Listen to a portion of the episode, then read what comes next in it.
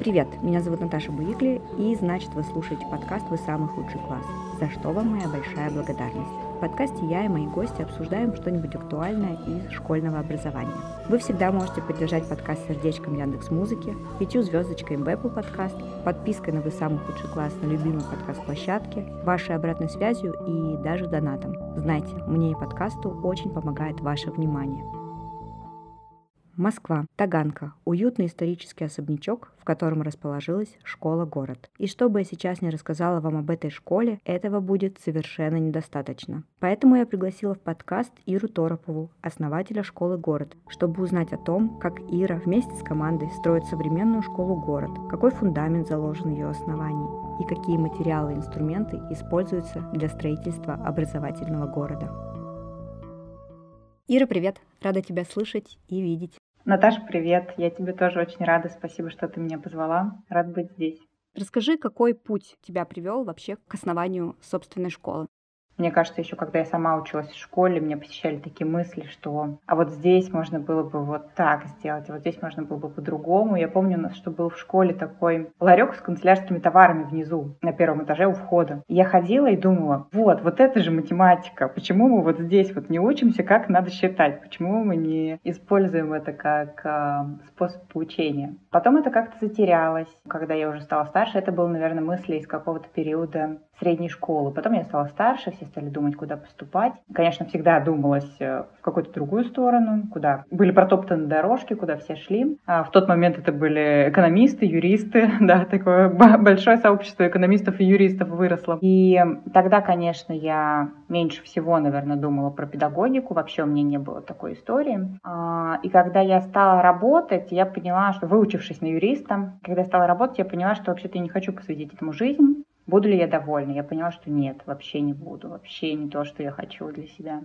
И тогда я стала вспоминать вообще, а что мне важно, а что мне интересно. И тут я обнаружила, что вот этот период между средней школой, между подростковым возрастом, таким ранним подростковым возрастом и таким более старшим подростковым, да, когда мы уже выбираем профессию, он э, совершенно стер из моей памяти то, что я хотела и любила, и то, что мне нравилось. Я совершенно забыла, что я в 12 лет, когда у меня, в 11 лет у меня родился брат младший, мне было 11, где-то в 12 лет, 12-13, я читала Гиппенрейтер они появились, эти книжки с рождением брата у мамы на полочках, и не знаю, читал ли их кто-то еще, кроме меня, но я перечитала их все, и они на меня произвели такое впечатление, и мне были интересны дети, мне было интересно образование, мне было нормально в школе, у меня нет вот какой-то трагической истории, там, что мне было плохо, я вот решила все сделать по-другому, мне было абсолютно нормально, я была удобным ребенком, но мне было так жалко этого времени, мне было так скучно, мне было так непонятно, ну почему все так. Это такой мой внутренний путь. А есть такой более формальный внешний путь, да, когда я уже, собственно, непосредственно пришла в профессию. Я чуть-чуть тут затронула, что я выучилась на юриста, поработала, поняла, что не то, чего я хочу для себя в жизни. И потом я какое-то время взяла паузу, ушла просто думать и поняла, что меня тянет к детству, в детскую сферу. И мы открыли в партнерстве школу. Точнее, даже изначально я была не партнером, изначально я была просто руководителем проекта, таким наемным руководителем. Вот потом мы перевели это в партнерство, открыли несколько, две школы открыли собственные. Вот у нас были школы по франчайзингу. Потом мы разошлись с партнером. Сейчас мы называемся «Школа город». Раньше мы назывались «Белая ворона». Вот, собственно, такой путь я проделала. Слушай, мне кажется, когда ты читала Гиппенрейтер, все уже было определено. Важно было это заметить. Если бы мне кто-то тогда сказал, ага, вообще-то дети в 12 лет не читают Гиппенрейтер, это что-то да значит. И вот я стараюсь, чтобы мы в школе были теми самыми взрослыми, которые замечают. Не только я, а каждый взрослый, который находится в школе, он замечает и говорит, слушай, а вот это важно, смотри. Если говорить про школу, на твой взгляд, она сейчас какой должна быть? И какой ты и твоя команда видит цель образования вот в то время, когда сейчас знания доступны везде и всегда? Если говорить про школу, какой она должна быть, Здесь, знаешь, мне, наверное, хочется скорректировать вопрос и сказать, что часть того, что мы строим, это не только про сейчас.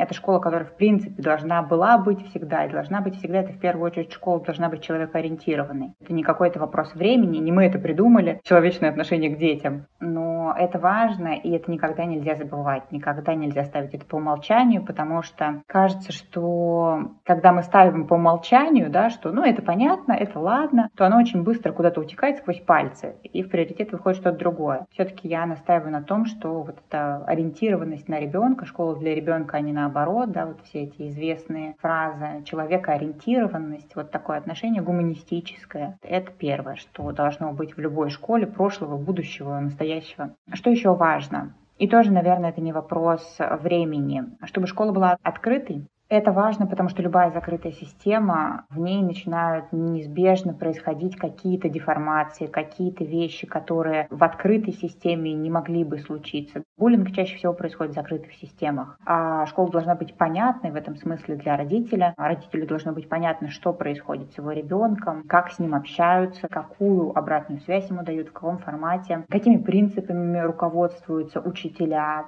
когда они, не знаю, выбирают программу. Вот, это все должно быть понятно и доступно, и открыто и для ребенка, и для родителей, и для команды в целом. Тогда это хороший, эффективно работающий механизм. И если мы говорим про вот все-таки актуальную и современную, да, наверное, такой про суть твоего вопроса, про э, школу сейчас, да, при наличии такого большого количества источников знаний. Мне кажется, что вот при всем при этом очень важно, чтобы школа оставалась эффективной, имея все те ресурсы, которые у нас есть сегодня, мы их использовали на благо образования. Иногда я вижу какие-то парадоксальные для меня примеры, когда элементарные вещи мы описываем детям, да, вместо того, чтобы показать им, там сейчас можно показать видео, можно показать картинку как минимум, просто во благо учеников. Так им будет лучше, легче, интереснее, и они дальше пойдут.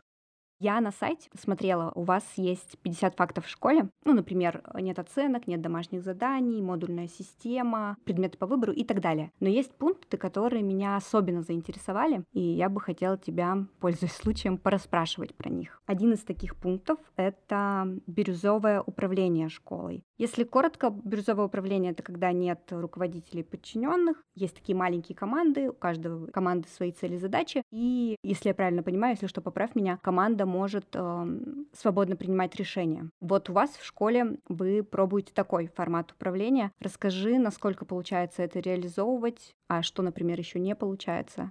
Это очень интересно.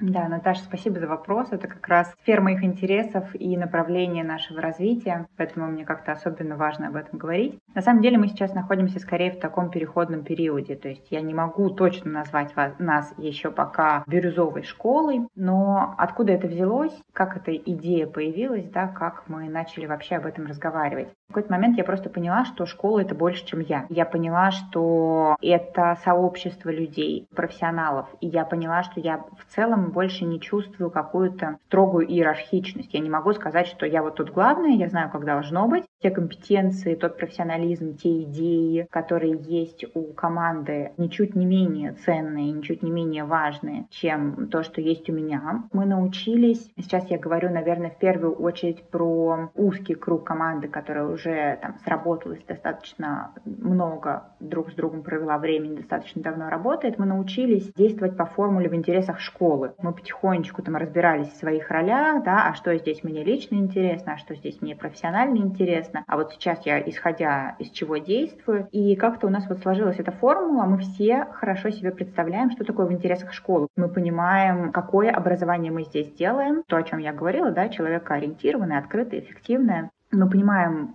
какие у нас основы, мы в них движемся, и, соответственно, тогда у нас возникает такая картинка, когда нет смысла контролировать, нет смысла ставить задачи вот в этом определенном кругу, да. Люди, которые непосредственно делают школу, они приходят и говорят, вот у нас вот здесь вот так, хотелось бы, чтобы было по-другому, нам нужно как-то решить эту задачу. И тогда это не работает так, что кто-то сверху должен принять решение, что это будет так, спустить это вниз и так далее. Но когда я говорю про переходный период, получается так, что у нас сейчас вот есть такая, назовем это управляющая команда, да, внутри которой вот в принципе вот эта иерархичность уже не прослеживается. Мы встречаемся каждую неделю, у нас нет какого-то главного, а скорее мы действуем по определенному алгоритму, мы анализируем то, что происходит со школой, да, то есть мы собираем те кейсы, которые мы условно называем там, например, жалобы или какие-то да, негативные кейсы, да, и их обсуждаем и вырабатываем какие-то системные решения. Также мы берем в работу какие-то положительные кейсы, когда мы понимаем, что вот, вот это сработало классно, давайте это привносить, давайте масштабировать на всю школу, да, например, какой-то способ сработал там у педагога, да, с точки зрения, не знаю, мотивации детей. Мы много дискутируем, много спорим, не по принципу, кто прав, а по принципу, что в интересах школы. И наша следующая задача, конечно, это идти дальше, а распространяя это на всю команду. С этой точки зрения можно сказать, что от бирюзовой организации у нас уже есть то, что действительно у нас можно выражать свое мнение всем, неважно в какой иерархичности ты стоишь, да, то есть это вообще не имеет никакого значения. Мнение по а, нашим школьным рабочим вопросам спрашивать можно, спорить можно, выдвигать идеи можно. А вот с точки зрения, наверное, все-таки задач и контроля, пока еще с командой работает все-таки система больше там задач и контроля. Хотелось бы двигаться в сторону самостоятельности. Вообще слушаю тебя, это, конечно, все бальзам на душу мою. Я редко говорю о том, по крайней мере, в подкасте об этом не говорю, что я ушла из школы, как раз-таки в том числе потому, что, как недавно выразилась моя подруга, школа стала проектом одного человека, скажем так. Было много свободы и самостоятельности, как мне казалось, но так только казалось. И сейчас, когда я работаю уже в другом месте, я понимаю, что я снова все делаю с какой-то оглядкой. Просто вообще сверить картинку — это немного не то. Не, не потому, что я э, не уверена в том, в моих идеях, например, или еще в чем-то. Мне просто кажется, что гораздо круче, когда это устроено по-другому. Вот так, как, например, ты рассказываешь, и так, как ты это видишь вот в дальнейшем, когда получится всю команду настроить на самоорганизованную работу. И это, правда, сложно. Кажется, что мы все, с одной стороны, к этому стремимся, да, потому что, ну, правда, приятно влиять, приятно знать, что твоя работа — это не просто выполнение задач, исполнение функций, да, кто-то придумал, а я вот э, делаю, да, работаю там, может быть, и головой, и руками, но реализую чье-то. Очень важно, чтобы можно было реализовывать свое, и от этого выигрывают все. Но, правда, сложно переключаться. Правда, когда есть другой опыт, ты начинаешь сверяться каждый раз, а точно ли такие же правила игры. И это очень, мне кажется, долгий путь. И я вот здесь вот в работе с командой тоже это вижу. То есть я прям готова к тому, что это будет какая-то длинная история. Некоторым понадобится очень много времени перестроиться и понять, что в этой системе от меня ждут действительно вовлеченности, действительно участия, действительно ценность моих компетенций, моих личностных качеств, моего профессионализма. Компания, да, школа заинтересована в том, чтобы максимально реализовать это. И тогда мы получим классный эффект. Я вот сейчас еще просто думаю, что есть люди, которым так наоборот комфортно. Вот то, что, например, у меня сейчас вызывает дискомфорт в работе, для кого-то комфорт, и им сложно перестраиваться на какие-то другие рельсы. Ты знаешь, в школе ведь разные позиции есть тоже. Разный уровень нагрузки и разный уровень занятости. Я понимаю, что кому-то, например, такая история не подойдет, но у этого есть, наверное, свои уровни. И есть уровень, тот, который наверное, вообще в принципе несовместим с такой системой, да, это уровень, когда я не хочу нести ответственность, да, а есть уровень, когда я готов и хочу нести ответственность, но, может быть, не за а, реализацию своих идей, но за те обещания, которые я дал, да, за качество урока, за качество преподавания, за соответствие подходу, да, то есть это не обязательно должны быть какие-то глобальные вещи, это не значит, что мы ждем от всех каких-то невероятных инициатив, и человек может варьировать в целом и объем, да, то есть не обязательно быть э, на 100% вовлеченным в школу, работающую в такой системе, да, то есть есть некоторые педагоги, которые, у них всего несколько часов, например, да, есть те, которые совмещают, и это тоже нормально, когда человек не обязан полностью быть в этом, полностью быть вовлеченным, где-то он составляет себе какую-то абсолютно такую рутинную, понятную часть. Задача выполнена, задача выполнена, задача выполнена, но вот здесь есть еще место то, чтобы мы думали и развивались. Следующий пункт, который мою любопытствующую душу заинтересовал, это пункт про школьный парламент. Расскажи, пожалуйста, как он у вас организован, как работает? А школьный парламент — это встречи представителей классов. На самом деле могут участвовать не только представители, выбранные представители классов, да, в целом может поучаствовать любой человек, который изъявит желание. Также в ней обязательно участвует директор школы. У нас сейчас Михаил Сорокин, директор. Может поучаствовать любой член команды. Ну, собственно, если ваших интересов касается вопрос, который будет подниматься на собрании, или у вас есть вопрос, который вам хочется поднять на собрании, то, пожалуйста, приходите раз в неделю. Есть есть определенное время, когда оно проходит. Что происходит на собраниях? На собраниях принимаются новые законы или отменяются законы, происходит голосование. В этом году у нас, наверное, были впервые голосования совместные с родителями, когда мы спрашивали еще и родительское сообщество, когда вопросы выходят за пределы исключительно школьной такой компетенции жизни. Это был вопрос про еду в школе.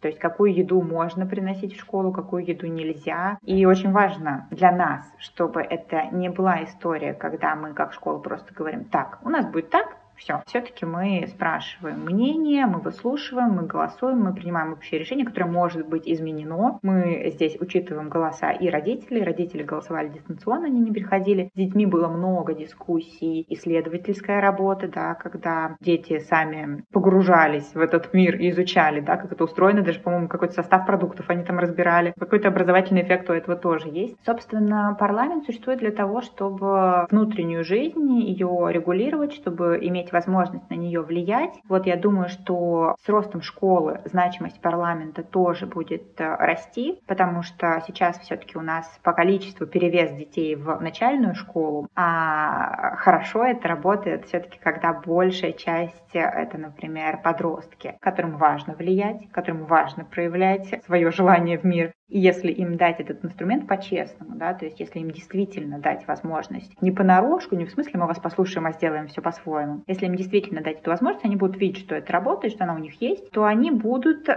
продвигать эту идею, да, то есть они будут уделять этому внимание, и за ними в том числе подтягивается остальное сообщество. А вот в школе же еще есть правила, они неприкосновенны. Есть законы, есть правила, которые нельзя изменить, отменить, подвинуть или проигнорировать. У нас много достаточно понятных, простых, но тем не менее существующих границ. Это в том числе границы уроков, да, расписания.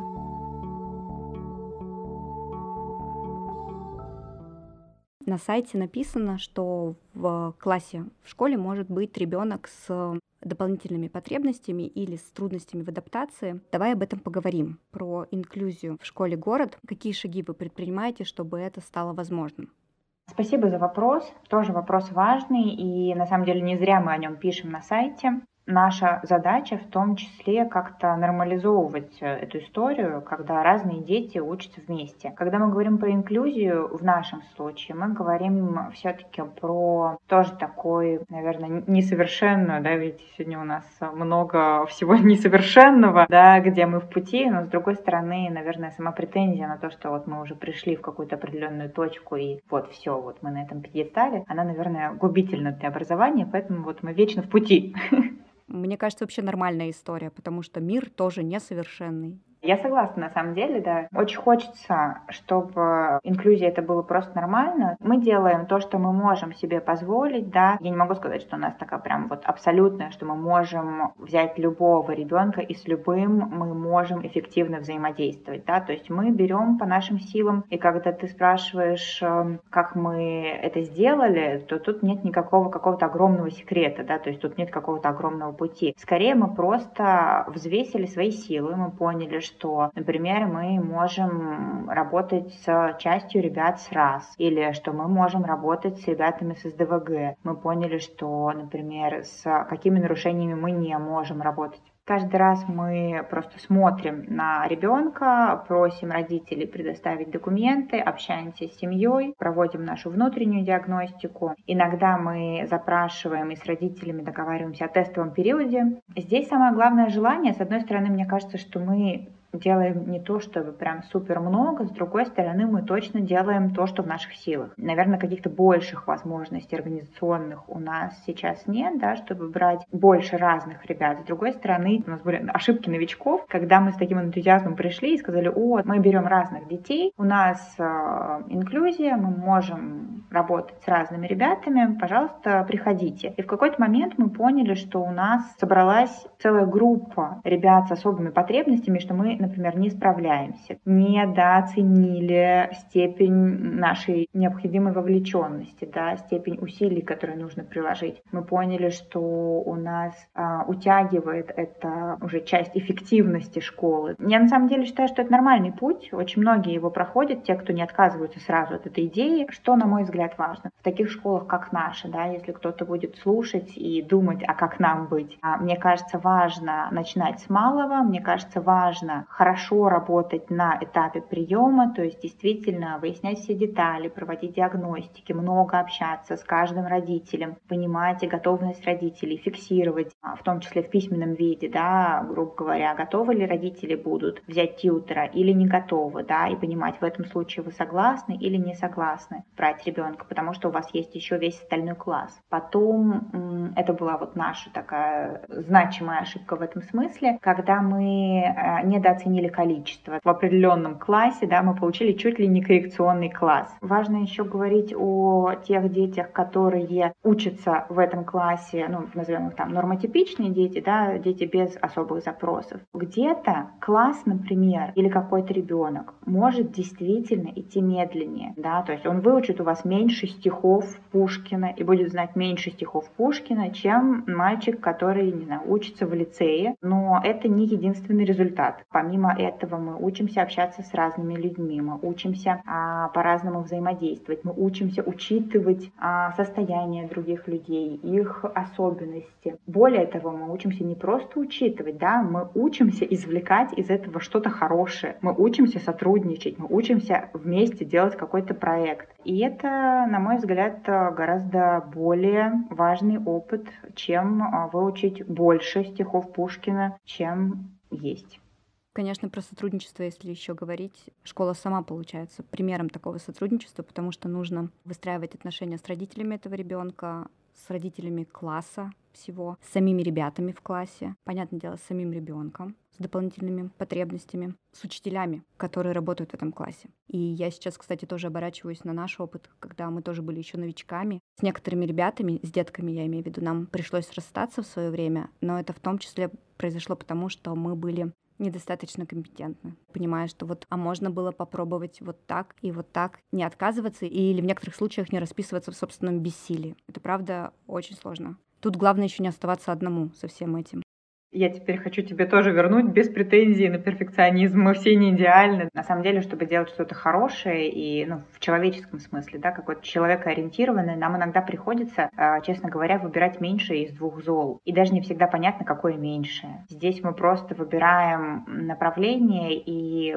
моя совесть чиста на самом деле тогда, когда мы понимаем, что мы поступаем, по крайней мере, честно, никого не обманываем, да, то есть мы говорим честно, мы не знаем, как будет или даже когда иногда мы принимаем действительно такие решения, там, расставаться, да, но могли бы, может быть, что-то еще сделать, мы понимаем, что мы стараемся вот лавировать между вот этими вот сложными решениями, потому что есть дети, которым действительно очень тяжело найти какое-то место, где для них будет хорошее, эффективное человеческое образование. При этом есть другие дети, которым важно получать подпитку их любознательности, их мотивации, их интереса, а развивать вот те способности, которые у них есть, поддерживать их в этом, а, уделять им внимание их интересам. И то, и другое важно. В действительности мы не знаем, мы не можем взвесить всех последствий, да, мы не можем спрогнозировать всех результатов. И все, что мы можем выбрать, это вообще выбирать вот этот путь, идти и работать с разными детьми или не выбирать этот путь. Вот на мой взгляд, нормальная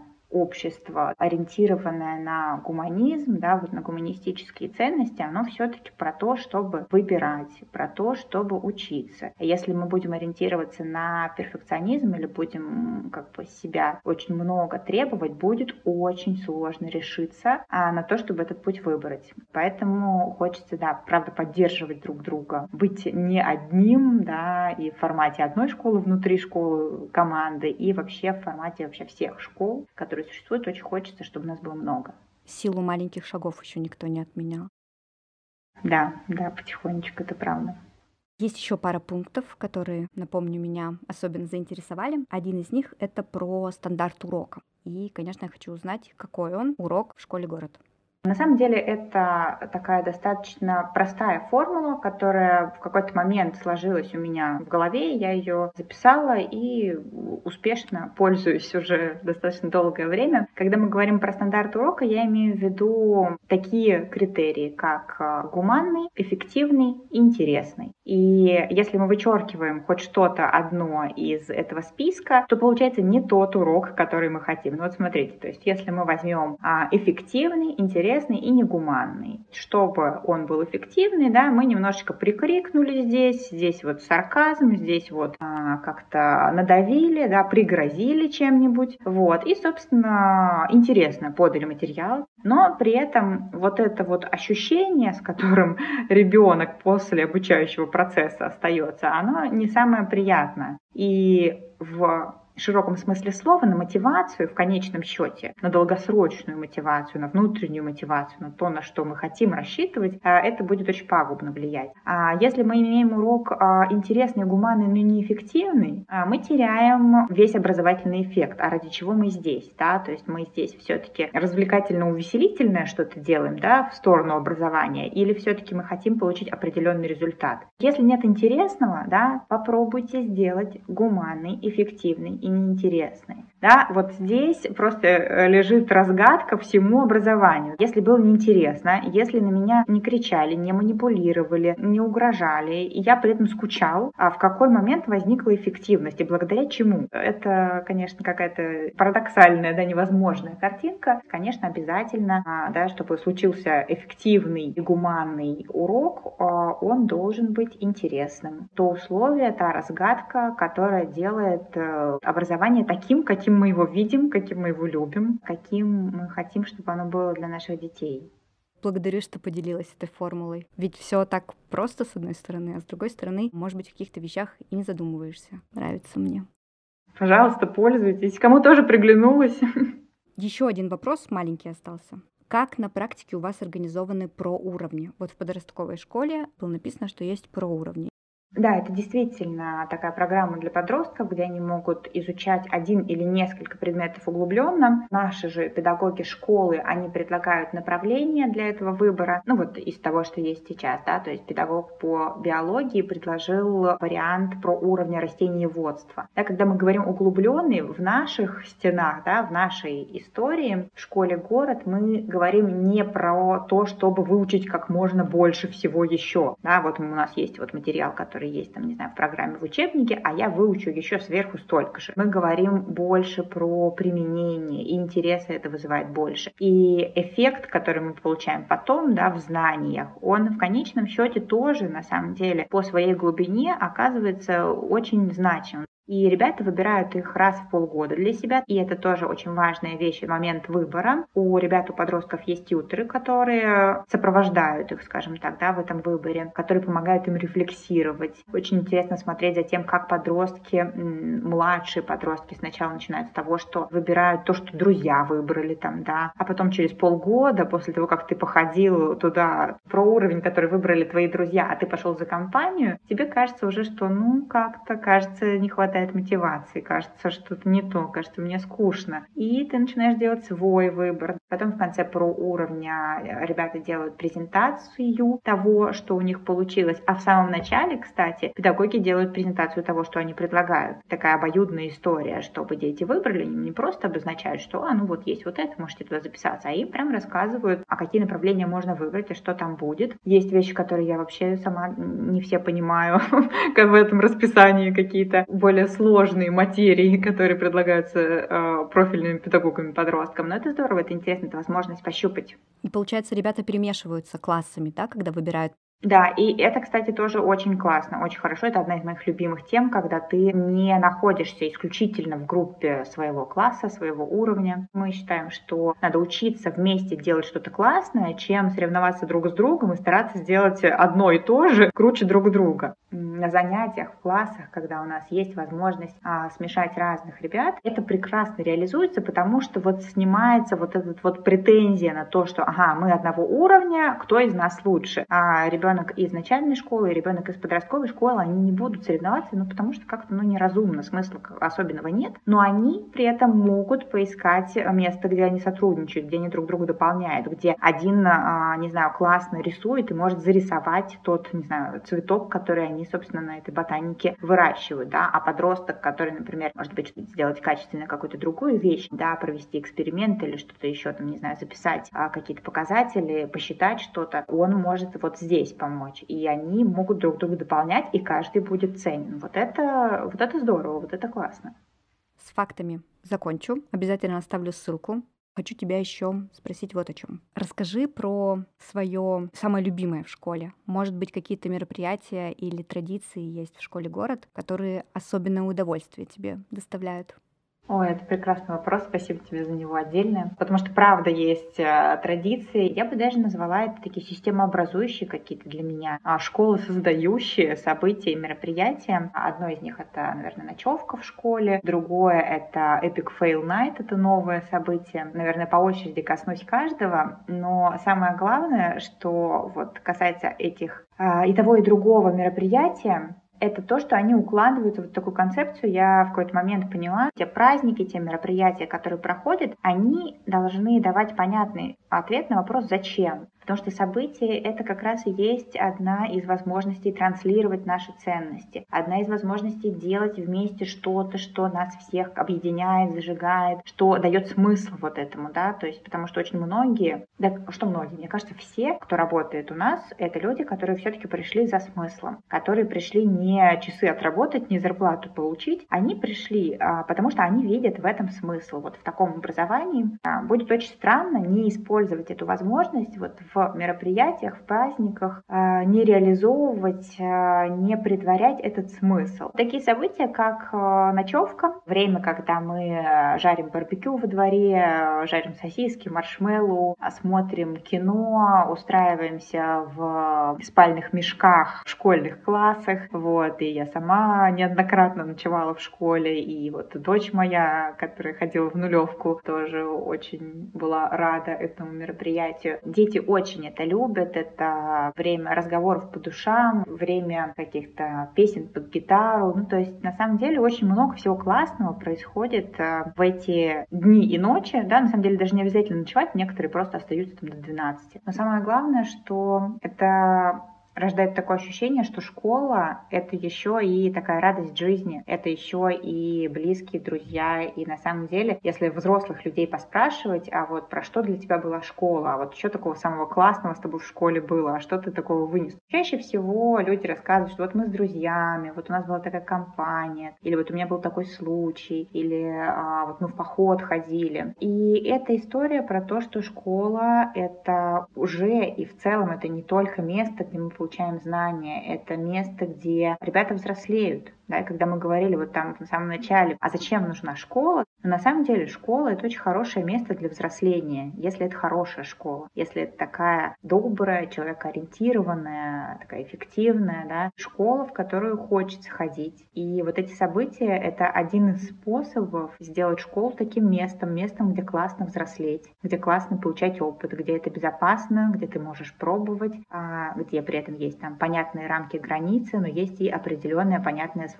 Вот можно приехать, э, поночевать, можно болтать до утра, не сходить с ума, да, то есть не делать ничего а запрещенного законом, но при этом делать что-то, что вот составляет такой опыт взросления, радости жизни. Когда школа может в этом помочь, это прекрасно, это здорово. А второе событие, про которое я хотела сказать, это, наверное, какая-то одна из моих личных вещей. Вот сегодня не зря мы на самом деле несколько раз говорили а, и про перфекционизм, да, и про вот эти идеи идеальности и неидеальности, и невозможности достижения идеала. Как ты писала какой-то текст про ошибки, я вот э, периодически веду небольшие телеграм-каналы и школьный, и свой личный. Писала текст про ошибки, про то, что дети не знают на самом деле, как часто взрослые ошибаются. Но чтобы нам оставаться с ними в контакте, нам очень важно с ними говорить о том, что у нас не получалось в жизни. И вот я сама, когда проводила вот эту встречу, да, Epic Fail Night, когда мы делимся историями ошибок, и я сама рассказывала, как я завалила экзамен. И ребята такие, ты не сдала экзамен?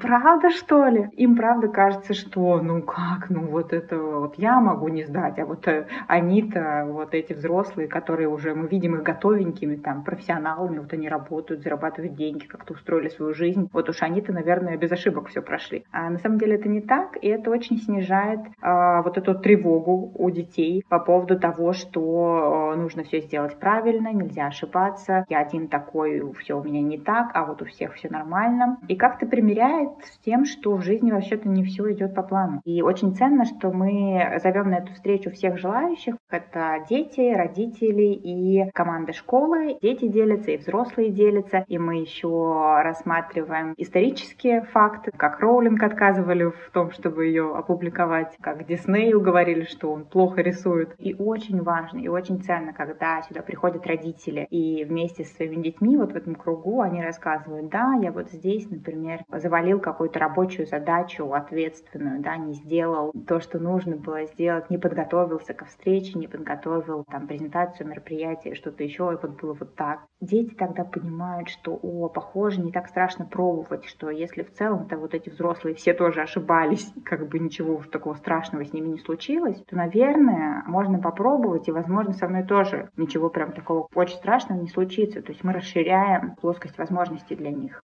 Я себе эту идею, конечно, в копилку записала. Она мне уже попадалась, но я думала только в ключе для команды провести, когда все делятся своими ошибками в работе, и там даже выбирается король, там, королева ошибок, символический подарок вручается. Но вот этот формат меня, конечно, тоже теперь манит. Благодарю тебя за идею.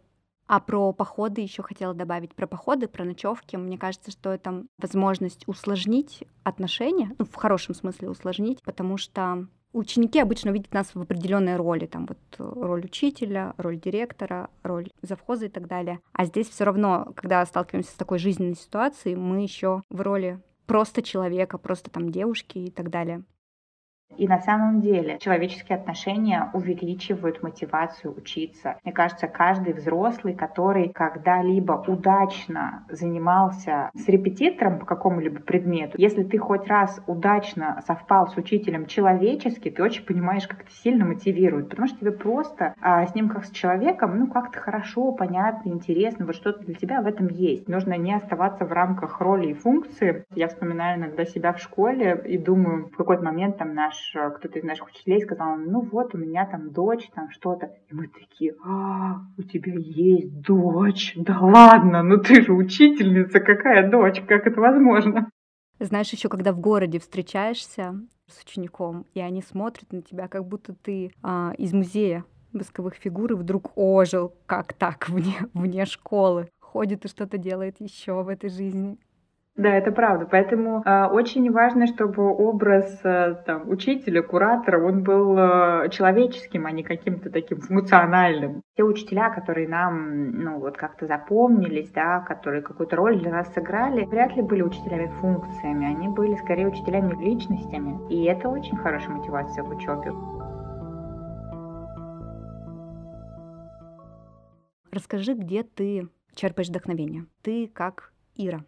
На самом деле я много черпаю вдохновения в детях, и это всегда было так, мне интересно. Это нескончаемый источник вдохновения. А другая моя часть, ну, если говорить формальным языком, это социальное предпринимательство, наверное, да, мне хочется делать что-то, что как-то двигает нас как общество вперед. И если бы, например, я знала, что у нас а, все школы или там 80-90% школ это школы эффективные, человекоориентированные, я бы точно нашла себе еще занятие по душе. Но меня вдохновляет идея, конечно, делать что-то, что в моей картине мира, ну, делает нашу какое-то вот как общество, как э, человечество, да, жизнь лучше. Мне кажется, что мы делаем такое дело, и это само по себе очень вдохновляет. И мне интересно вообще вот про создание, да, вот, вот эта вот идея создавать что-то, она как-то очень сильно меня воодушевляет, вдохновляет сама по себе. Не было ничего, и ты что-то сделал, что-то сделал хорошее, доброе, полезное, что а, приносит пользу другим людям. Посоветую что-нибудь почитать. Можно на школьную, околошкольную или вообще не школьную тему.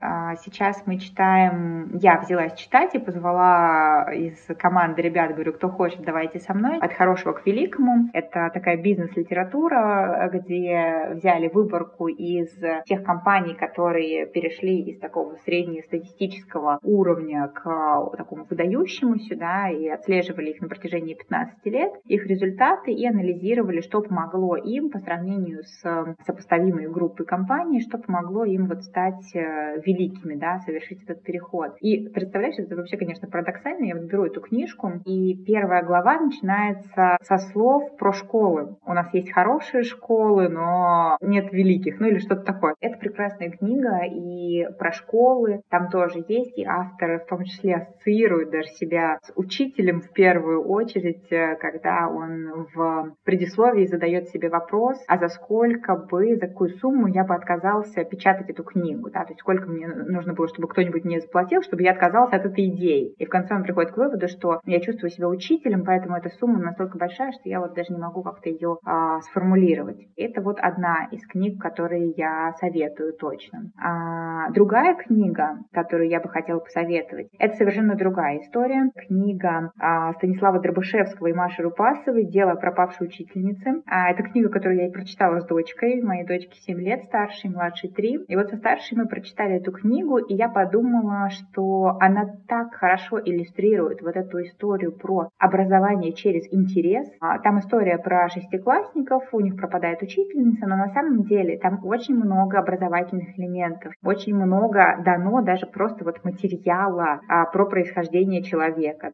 Там они попадают в палеолит, путешествуют во времени и исследуют, и изучают, да, и зачитывают там чуть ли не из Википедии какие-то цитаты. И это очень классная иллюстрация. И это художественная книга. Как здорово, что такие книги пишутся. Ну вот, наверное, третье порекомендую из э, моей все-таки такой постоянной полки, это та книга, которую я перечитываю, к которой возвращаюсь, это «Саммер Хилл Нила», конечно. Она прекрасна, и это правда то, что я перечитываю, перечитываю, перечитываю, периодически вижу, что люди публикуют цитаты, и они вызывают э, каждый раз такой большой отклик. Мне кажется, это гениально, нам там очень многому чему можно поучиться, знаешь, раз в год открывать, читать или все, или хотя бы главу какую-нибудь хоть наугад. Но это уже будет двигать нас вперед, потому что важно не просто читать. А почему я, кстати, перечитываю? От хорошего к великому я перечитываю сейчас. Потому что в какой-то момент я поняла, что, знаешь, если просто типа читать и, ну, прочитала одно, классно, здорово, соглашаться и идти дальше, то ты никогда в жизни ничего не притворишь. То есть кажется, что иногда нужно останавливаться, может быть, перечитывать, может быть, смотреть, ты как бы куда-то продвинулся или не продвинулся, если это было в твоих интересах. Потому что все-таки мы, ну, вот эту литературу мы читаем не просто так. Вот просто так для удовольствия мы читаем, ну, что-то другое. Да? Кто-то классику любит, кто-то еще что-то. А когда мы читаем такие околопрофессиональные вещи, они должны служить. Поэтому здесь скорее, наверное, не количество, а вот э, что изменилось после того, что ты прочитала. Благодарю тебя, Ира, за рекомендации. Я вообще тебя слушаю сегодня и думаю, кажется, сегодня мне удались вопросы, потому что такие ответы чудесные. У меня еще к тебе есть пять коротких вопросов, и первый из моих вопросов — самое яркое впечатление из твоей школьной жизни. Что-то даже не приходит ничего в голову. У меня было все нормально. Но вот из этого такое нормально, когда вот нормально скучно. нормально, а мне нужно ненормально в хорошем смысле этого слова. Твое любимое место в школе город? Ой, я, конечно, люблю школу всю, но есть, конечно, место. В какой-то момент нам стало не хватать площадей, и, конечно же, нам стало не хватать площадей для взрослых, а, потому что мы та школа, которая даже с небольшим, мне кажется, перекосом в сторону детей, мы готовы детям все что угодно. У нас маленькая учительская, и мы оборудовали чердак. Я там, наверное, в одном месте могу стоять в полный рост, а в других местах не могу, но там очень уютно, и на самом деле это помещение обожают очень-очень многие, несмотря на то, что в него не так-то просто попасть. А у нас, кстати, вот есть тихие перемены, да, когда дети, которые хотят отдохнуть, они могут пойти вот полежать, мы там включаем музыку тихую, спокойную. Вот э, можно это сделать там. Там стоят пуфики, там лежат такие цветные коврики. В общем, да, это одно из, мне кажется, наших общих любимых мест. Следующий мой вопрос. Если бы ты стала ученицей учеников школы «Город», что бы ты хотела узнать от них? Ты знаешь, учиться у детей это, конечно, на самом деле круто. А что бы я хотела узнать у них? В первую очередь мне интересно, а что их волнует?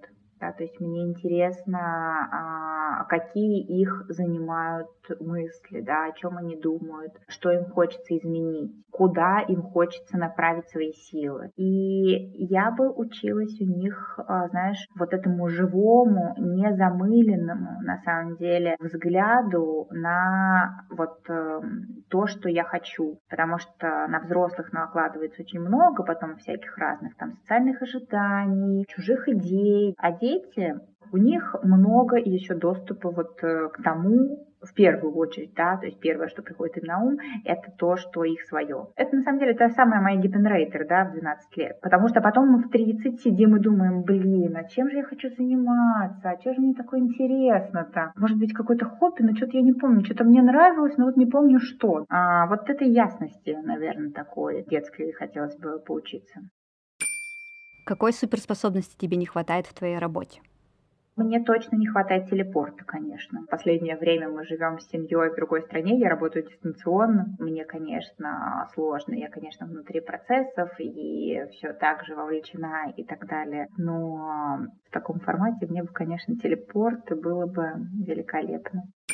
Какой вопрос ты бы хотела услышать в свой адрес, но тебе еще пока его никто не задал? Какой сложный вопрос, Наташа. Ты знаешь, наверное, это такой вопрос, Воображение рисует такую картинку, когда я такая уже очень пожилая женщина, мне много-много-много лет, и мне хотелось, чтобы кто-то мне задал вопрос, как вы не сдались, как вы нашли силы, чтобы продолжать делать то, в чем вы видите смысл, да, вот эту такую работу со смыслом, да, то есть я говорила там про праздник со смыслом, тут про работу со смыслом. И почему мне хотелось бы, чтобы мне задали этот вопрос, потому что это означало бы, что я а, все-таки нашла силы, да, продолжила и продолжала всю жизнь делать, потому что вот этот вопрос созидания, противовес какому-то бездействию и равнодушию, наверное, он для меня очень важный. Мне хотелось бы, чтобы я и мои близкие люди, мои друзья, мои коллеги, все те, кто вокруг меня и даже больше, чем вокруг, да, широкий круг люди, человечество в большом смысле этого слова, чтобы мы делали то, что имеет смысл, чтобы вот у нас хватало сил, чтобы мы какими-то несостыковками, какими-то непредвиденными обстоятельствами, какими-то неудачами не были выбиты и не оставались э, где-то бездействовать, чтобы мы нашли в себе смелость э, делать что-то важное и нужное для мира.